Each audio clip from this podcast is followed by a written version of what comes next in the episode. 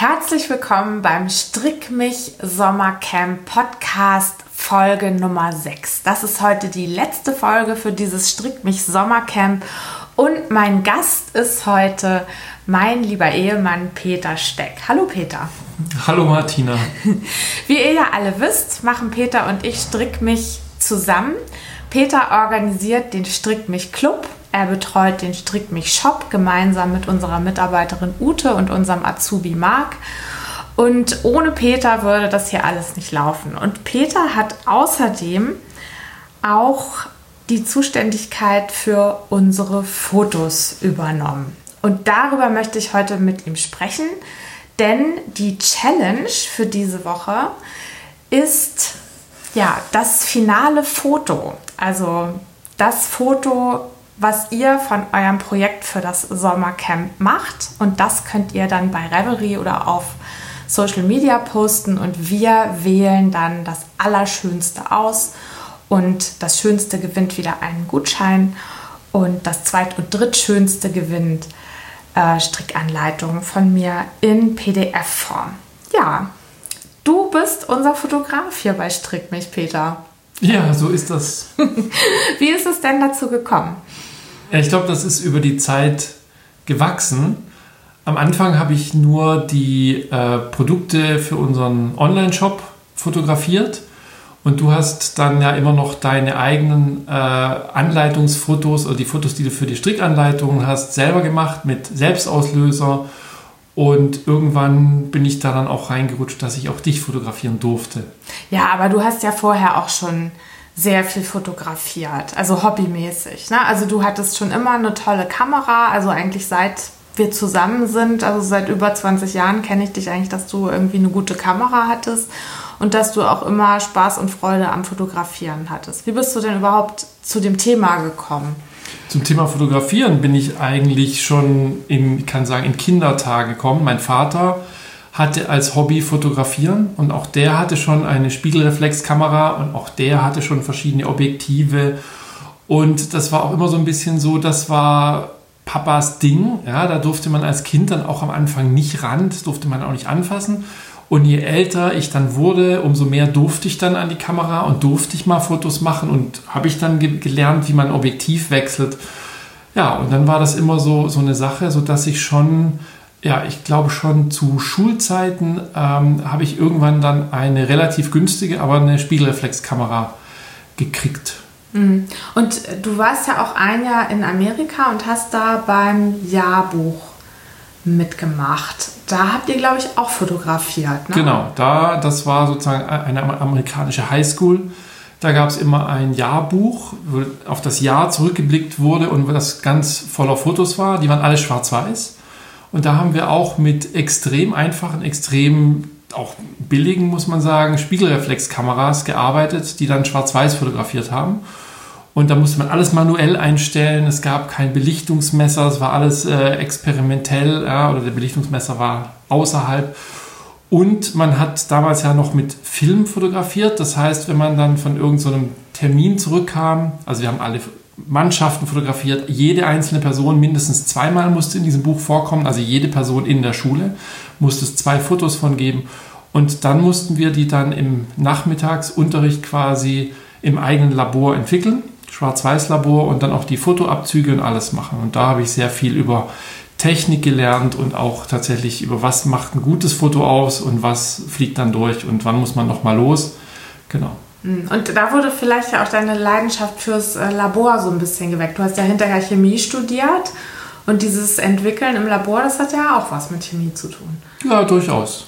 Du meinst, dass man im, Dun im Dunkeln steht und irgendwo an stinkenden Töpfen, äh, ja, genau. Ja. ja, doch, vielleicht, ja. ja. Aber ich erinnere mich, als wir in Hamburg gewohnt haben, da hatten wir eine äh, Vier-Zimmer-Wohnung, wo wir auch mit unseren zwei Kindern eine Weile drin gewohnt haben. Und da hast du das Badezimmer zu einer Dunkelkammer umgebaut und hattest dann auch so ein Entwicklungsgerät und hast da dann auch zeitweise Fotos drin entwickelt. Ja, das stimmt. Genau, das war sehr abenteuerlich, äh, weil es natürlich winzig war und man dann äh, na, braucht ein Waschbecken, also na, um die Fotos zu spülen und alles und so. Das ist heute in vieler Hinsicht natürlich viel einfacher und aber auch weniger, ich sag mal, äh, ja abenteuerlich, wenn heute alles digital, ne? also wir fotografieren jetzt eben hier mit einer digitalen Spiegelreflexkamera, da könnte ich jederzeit schnell umstellen auf schwarz-weiß oder hinterher, ich sag mal, auch viele Fehler und Kleinigkeiten ausgleichen, die man im Labor oder wenn man den Film sozusagen verbockt hat, nur schwer wieder hinkriegt. Mm, okay. Ähm, ja, und auf Spiegelreflex mit digital bist du dann irgendwann später umgestiegen. Also ich glaube, dieses Vergrößerungsgerät, das haben wir auch nicht mehr. Das ist, glaube ich, nicht mit umgezogen. das denkst du. Doch, das, das, steht, das, steht, im Keller. Das steht im Keller. Ach ich weiß, ich okay. weiß, wo es steht. Und äh, ich äh, habe ich hab natürlich auch noch die, die, also meine erste Spiegelreflexkamera kann natürlich, das war damals eine, eine Filmkamera, äh, eine mit Film, ja, das heißt, die könnte auch in Schwarz-Weiß filmen, wenn es den noch irgendwo zu besorgen gäbe, könnte ich da immer noch wieder reinspannen. Ähm, genau. Okay. Also ich habe damals dann aber ganz viele, wenn du Landschaften sowas fotografierst, habe ich dann halt Dias fotografiert mhm. und nicht, nicht mehr das Schwarz-Weiß. Und deshalb ist dann auch das Labor-Ding so ein bisschen in den Hintergrund gekommen. Und, okay, okay. Ja, genau. Das heißt, was der Strickerin ihr Stash ist dem Fotografen sein Vorrat an fotografischem Gerät, das irgendwo vor der Familie versteckt wird. Man muss aber dazu sagen, das ist hier bei uns nicht schlimm. Wir wohnen ja in einem alten Gasthof und wir haben ordentlich Platz. Und also ich, mir wäre es nie aufgefallen, dass dieses Gerät jetzt irgendwo noch rumsteht. Also das hast du irgendwie schon gut untergebracht. Ja, und du fotografierst für Strickmich. Seit wann ungefähr? Weißt du das? Wann hast du damit angefangen? Weil am Anfang war es so, dass ich die Fotos noch gemacht habe, weil du ja einen anderen Job hattest. Du warst tagsüber unterwegs und warst da eingespannt und da habe ähm, ich noch Fotos gemacht hier. Aber irgendwann ist das dann in deine Herrschaft übergegangen.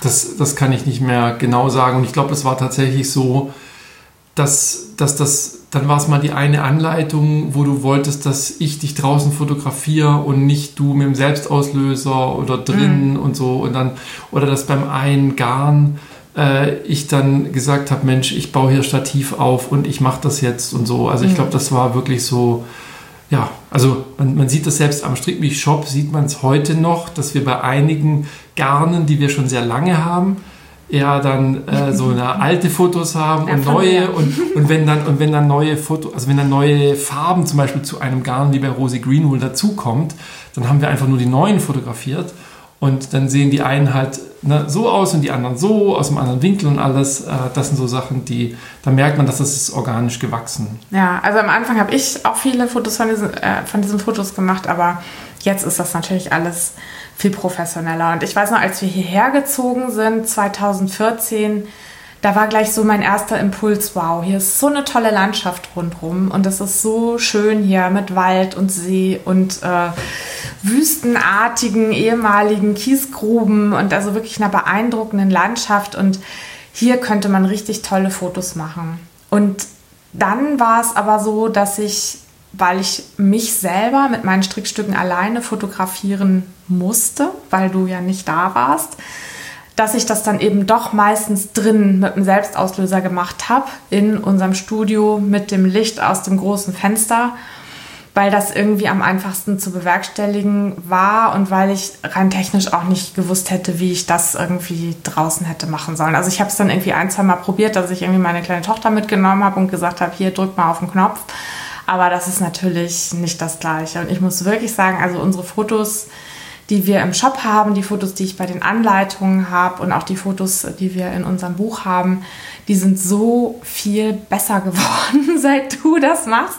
Und ähm, das hat aber auch damit zu tun, dass du dich da sehr, sehr viel mit beschäftigt hast mit dem Thema. Ne? Also Menschen fotografieren war was, was du vorher nicht so gemacht hast.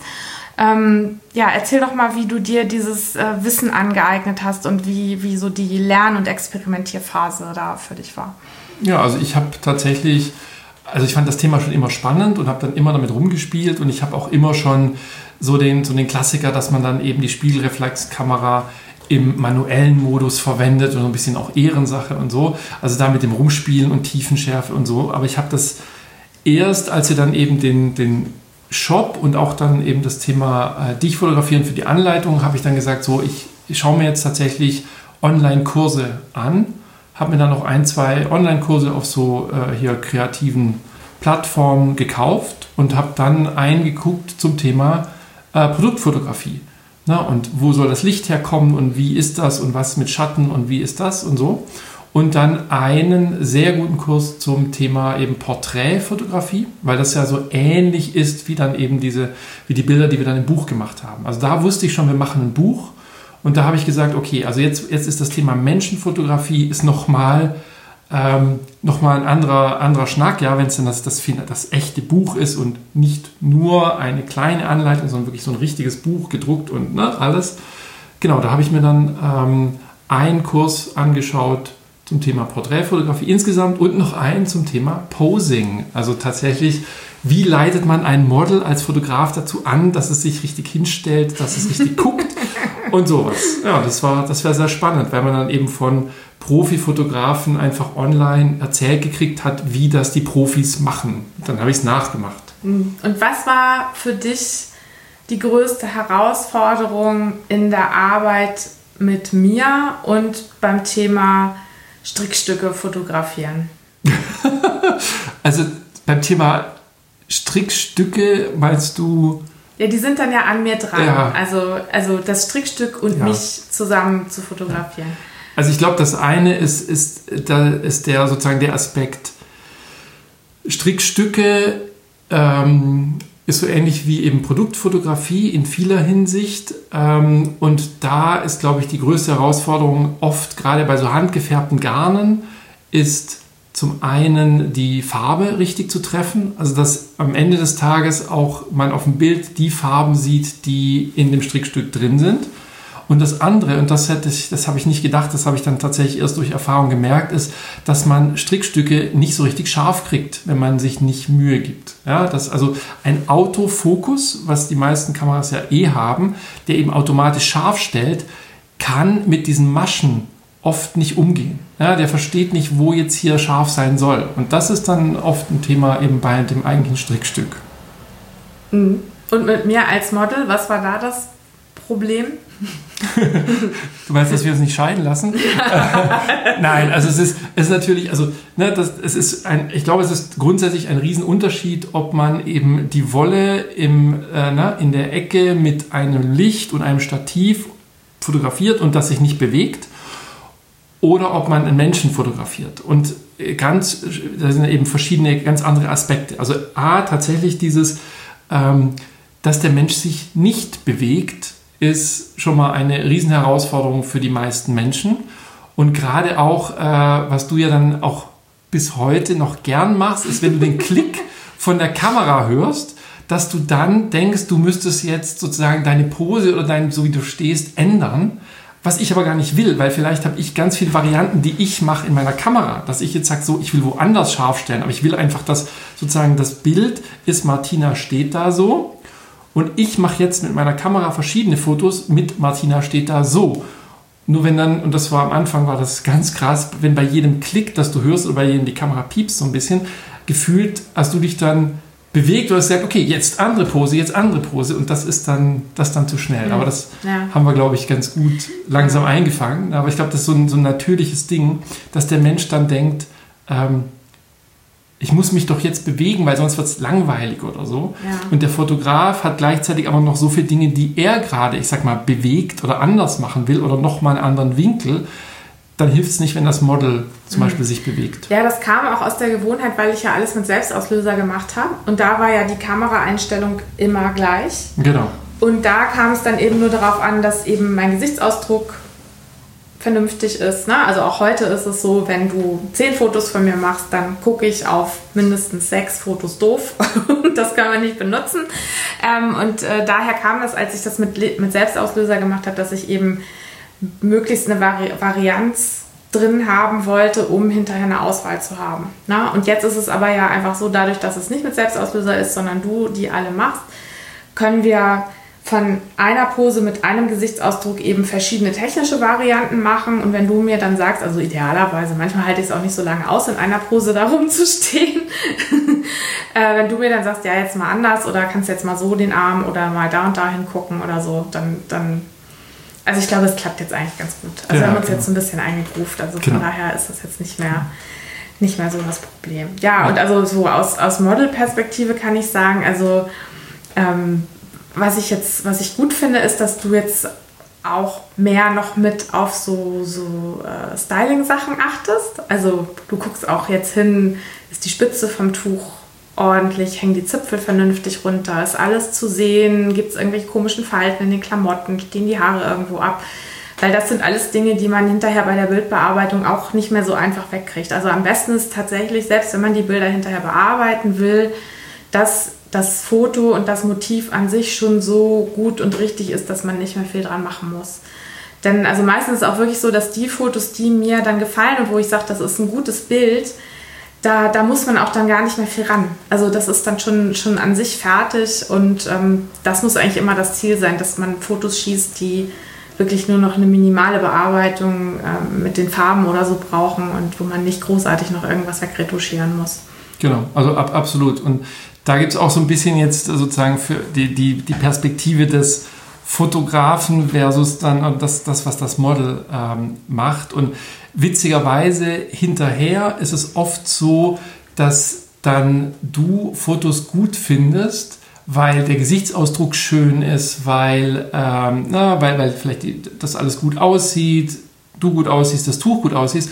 Und dann habe ich dann manchmal noch so technische Sachen, wo ich sage, ah, das hätte eigentlich ein bisschen anders und sowas gemusst. Und ich glaube, das ist auch ein Riesenunterschied oder für alle, die sozusagen unterscheiden wollen zwischen eben Produkten und eben dann Menschen, dass tatsächlich bei der Menschenfotografie oder bei Porträts und sowas kommt es sehr viel mehr darauf an, dass sozusagen der Gesichtsausdruck gut ist und dass, ne, dass das alles stimmt, im Gegensatz zu den technischen Sachen. Ne? Mhm. Also es gibt einen, also tatsächlich einen Spruch von, ähm, von den Leuten, die dann diese Kurse machen zum Thema Porträt, ja, dass das Porträtfotografie hat eben ganz viel auch mit Menschen äh, Interaktion zu tun. Ja, und das hinterher, gerade wenn man zum Beispiel seine Fotos verkaufen wollte als Porträtfotograf, dann muss es ja so sein, dass das Objekt, also das, ne, das, das Model muss sich darin gefallen.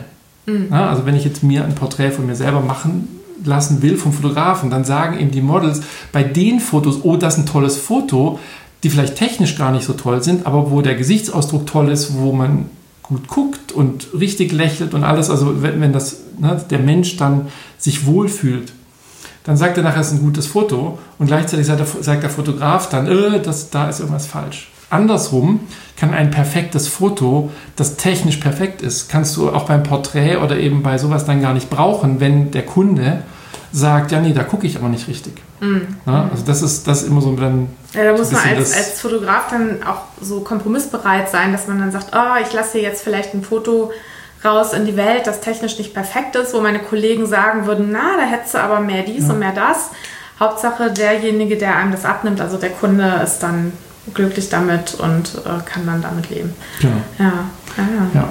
Da gibt es also ein, ein sozusagen auch, auch Tipp oder eine Sache, die man immer eigentlich äh, richtig hinkriegen muss und wo wir auch immer sagen, das, ist, das kannst du nachher im, im, am Computer nicht mehr ändern, ist die Schärfe. Also tatsächlich, wo habe ich scharf eingestellt und bis wohin ist es scharf. Ne? Also gerade bei so Sachen wie jetzt bei uns beim Buch haben wir ganz oft, dass wir sagen, Mensch, wir wollen nicht die Details im Hintergrund sehen, sondern es geht um das Tuch, es geht um dich, ne? es geht um die Person und da muss man einfach genau sich überlegen, wo stelle ich scharf und das muss dann auch sitzen. Ne? Und ganz oft sind das dann, ich sage mal, tatsächlich 20 äh, von 25 Bildern, die man wegschmeißen muss, wenn dann eben die Kamera nicht scharf gestellt hat, weil das Tuch zum Beispiel so ja, ich sage immer, die Miss Babs Farben kriege ich nie richtig hin. Ja, das ist ein Zufall.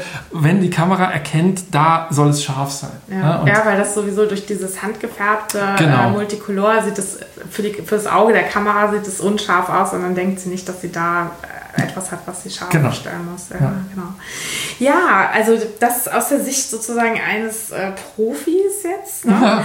Ähm, ja, ich würde schon sagen, ne? Also mittlerweile bist du Profi. Du ja, ja, Hobby, Hobby, äh, Fotograf plus. nee, du machst das hier für, für uns. Und deswegen finde ich, also ich würde dich mittlerweile schon als Profi bezeichnen. Aber jetzt geht es ja auch darum, wie unsere Hörerinnen ihre Strick mich Sommercamp-Stücke jetzt am besten ins rechte Licht rücken und wie sie sich selber vielleicht am besten ins rechte Licht rücken, ähm, damit sie dann bei unserer Abschluss-Challenge schöne Fotos rausbekommen. So, und ich habe hier jetzt ein paar Stichworte aufgeschrieben, wo du dann vielleicht was äh, zu sagen kannst, welche Tipps du da hättest, wenn man jetzt nicht so bewandert ist und vielleicht keine Spiegelreflexkamera hat, ähm, was du da empfehlen würdest. Mhm. So, als erstes Thema Kamera. Was sagst du dazu?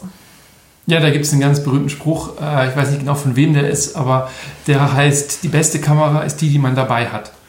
Ja, und es ist tatsächlich heutzutage so, dass die Kameras in den ganzen Smartphones sind heute so viel besser als alles, womit jeder Fotograf vor zehn Jahren die Profifotografen fotografiert haben. Das heißt, wenn ihr ein Smartphone habt und das hat eine Kamera, das reicht. Ja, und dann geht es geht, wie gesagt, auch gerade bei so Bildern, die jetzt, ich sag mal jetzt für einen Wettbewerb oder wenn man sagt, das soll ein schönes und ein Foto sein, das anderen Leuten gefällt und einem selber auch, ist, glaube ich, die Technik und das ganze Kamera und Equipment ist das allerletzte, was irgendwie die große entscheidende Rolle spielt.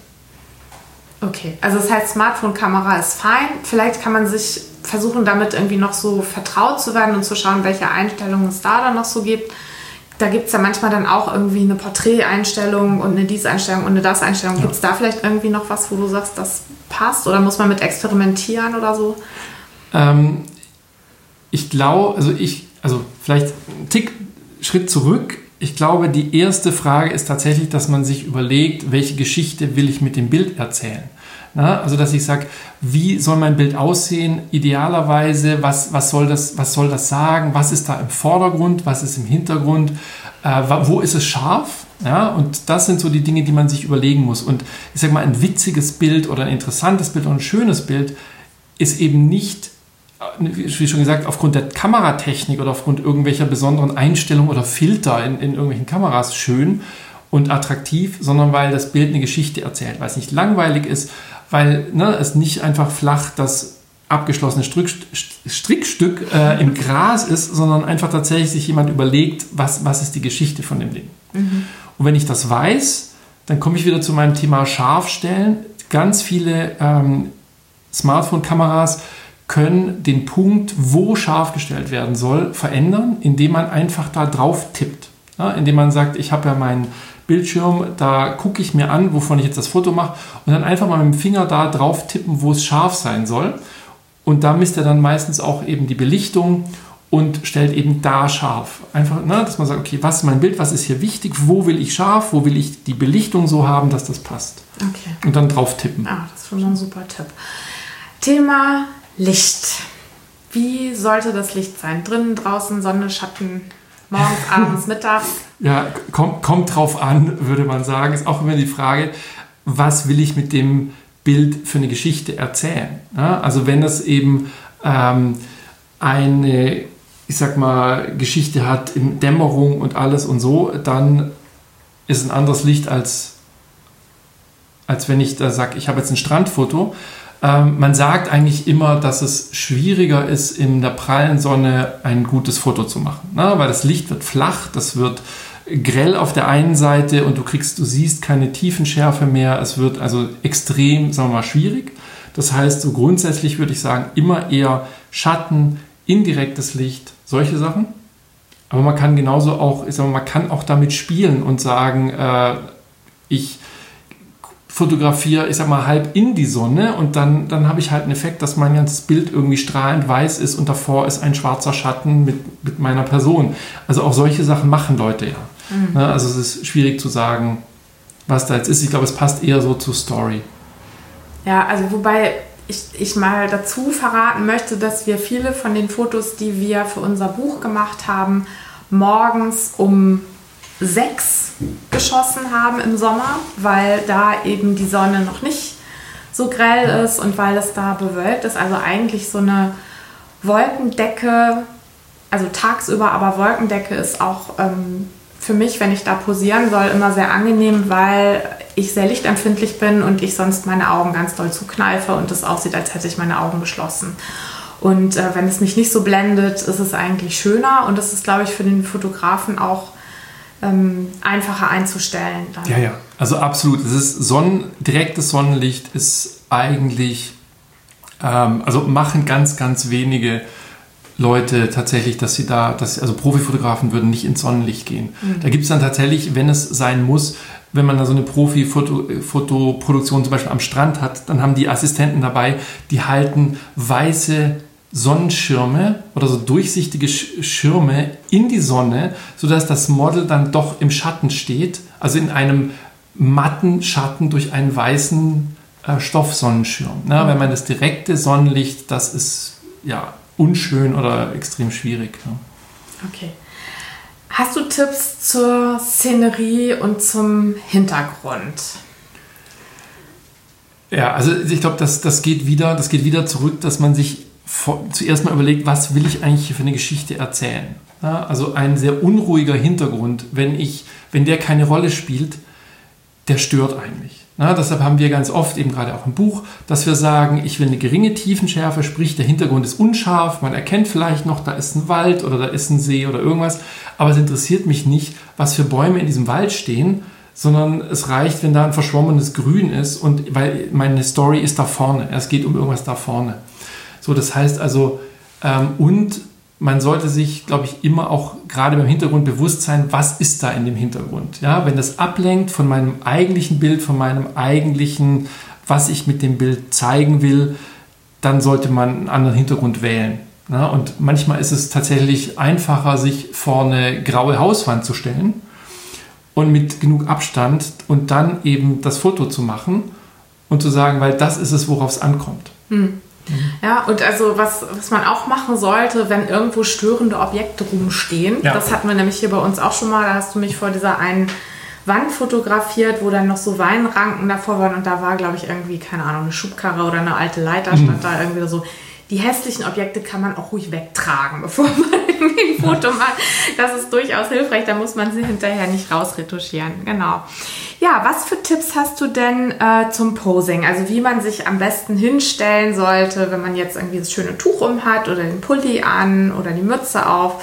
Ähm, du hast da immer so einen, so einen Standardtipp, was du immer zu mir sagst, wie ich mich hinstellen soll, äh, damit das dann gut aussieht. Ja, das, da gibt es da, da, also da gibt's ganz, gibt's ganz viele Sachen. Es gibt so die, ich sag mal, Standard im Stehen Porträt-Pose.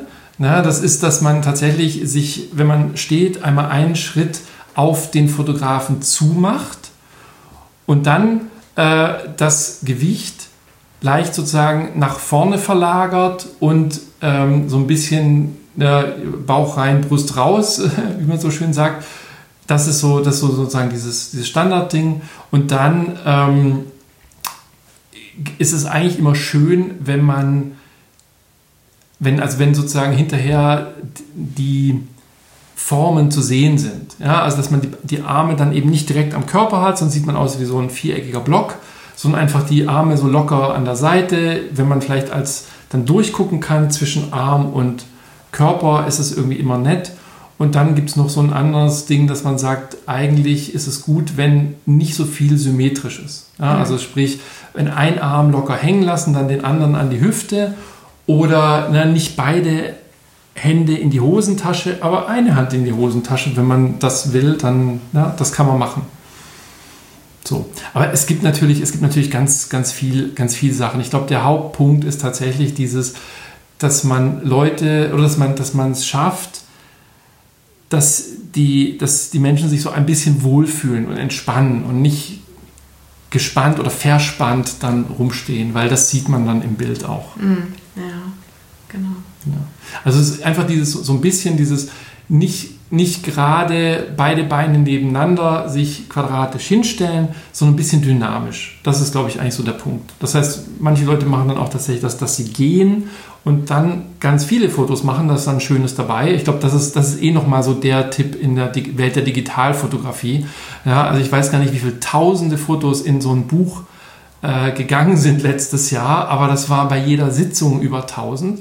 Und da sind dann nur, ich sag mal, ja, ein paar gute oder ein paar richtig gute und der Rest ist dann, ähm, ja, nicht schlimm. So nicht schlimm, genau, und kann man, kann man löschen. So. Vielleicht liegt es auch daran, dass wir eben dann nicht so die Superfotografen sind, aber auch die, ne, das ist auch klicke, die klicke, die klick, weil du einfach den richtigen Moment erwischen willst und fertig. Ne? Ja, ich meine, das ist ja auch das Schöne an der Digitalfotografie, dass man eben nicht eingeschränkt ist durch irgendwie einen Film, der irgendwie genau. nur 36 äh, Bilder hat oder so, sondern man kann ja wirklich da in die Vollen gehen und dann eben auch gucken, dass man einfach auch einen Glückstreffer damit dabei hat und genau. meistens funktioniert das dann ja auch. Genau. Und ähm, wenn man jetzt sein Strickstück in Szene setzen möchte ohne Mensch, also, also eine reine Objektfotografie machen möchte, hast du da vielleicht auch noch einen Tipp? Ja, also da würde ich sagen, das Spannendste eigentlich, was man da machen kann, ist mit dem Licht spielen. Ne? Und da braucht es gar nicht unbedingt das große Studio-Equipment und, und äh, irgendwelche Spots oder irgendwas. Aber tatsächlich zu sagen, ähm, ne, ich will so ein bisschen plastisch das Objekt sehen, ich will mein Strickstück plastisch sehen, dann brauche ich Licht nicht einfach oben drauf, sondern vielleicht von der Seite. Na, wo kriege ich das Licht von der Seite her? Ja, hast du vorhin schon gesagt, von der Fensterbank. Das ist ein ganz toller Platz, wo ich sagen kann, ich kriege von draußen natürliches Licht rein und ich lege das so hin, dass ich weiß, das Licht kommt von der Seite und die Schatten sind auf der anderen Seite. So, ich glaube, das also mit, mit dem Licht spielen. Oder dass wenn man sagt, ja, ich fotografiere jetzt drin und wie gesagt, die Handys sind da auch meistens ganz okay, was das Thema eben mit dem Licht umgehen und Weißabgleich und solche Sachen, dass sie das hinkriegen, dann sagen, ja, dann, dann nehmt eine Schreibtischlampe und spielt mal damit rum. Wo habt ihr Schatten? Wo habt ihr hell? Wo habt ihr heller? Wo habt ihr dunkler? Ich glaube, das ist eigentlich so das, was tatsächlich bei den, ähm, also bei ohne den Menschen eigentlich so die, die spannenden Effekte gibt. Mhm. Und wer dann, ich sag mal, gut, aber den muss man es wahrscheinlich erklären, also wer die Möglichkeit hat, tatsächlich Blende und Belichtungszeit manuell zu beeinflussen, da ist es dann, glaube ich, immer spannend zu sagen, wie viel Tiefenschärfe will ich. Also wo will ich scharf haben und wo will ich nicht mehr scharf haben, selbst bei kleinen Sachen. Ja, also wie wir dann manchmal eben die, die Garnstränge so fotografieren, dass eigentlich nur Teile davon scharf sind und nach hinten weg ist es dann irgendwann unscharf. Und das sieht dann einfach interessanter aus, sieht schöner aus und man sieht dann die Farbe hinten und vorne und vorne nur scharf. Solche Sachen sind dann eigentlich auch ganz spannend, weil sie so ein bisschen eine Geschichte erzählen. Mhm. Ja, also kann man sich auch, kann man dann auch sich dran freuen, wenn man dann was Schönes äh, dabei rausgekriegt hat bei so einer Fotosession. Genau, ja. genau. Und auch da, also tatsächlich, na, das eine ist natürlich das Thema Licht und das andere ist dann wieder, ich sag mal so schön, Fotokomposition. Also was ist wo, was liegt da? Lege ich vielleicht die Stricknadel noch daneben oder habe ich noch die Kerze daneben brennen oder, oder, oder, ja, oder solche Sachen. Ne? Also ist da eine Story oder habe ich zum Beispiel, ich keine Ahnung, ne, ich habe das am Lagerfeuer ge gestrickt dann habe ich das abgebrannte Lagerfeuer daneben oder lege es auf die Steine neben Lagerfeuer. Also solche Sachen ist, dass es eben nicht nur ist, jawohl, äh, ne, hier ist es, ich bin fertig, sondern ich sage, Mensch, was ist denn jetzt die Story hinter diesem dem Projekt oder tatsächlich, was war die Story beim Stricken von diesem während des Sommercamps? Hm, ja.